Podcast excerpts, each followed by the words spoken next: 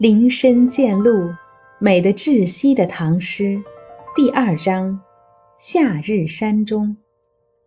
山川草木，咸阳流水人间味。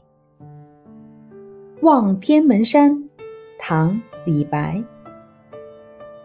天门中断楚江开，碧水东流至此回。两岸青山相对出，孤帆一片日边来。山门中断楚江开，碧水东流至此回。远远望去，天门山像被长江拦腰撞开，浩浩荡荡东来的江水在这里突然转身，改变了方向。两岸青山相对出，孤帆一片日边来。两岸的青山夹江而迎，一叶孤舟顺流扬帆，好像从天边飞速飘来。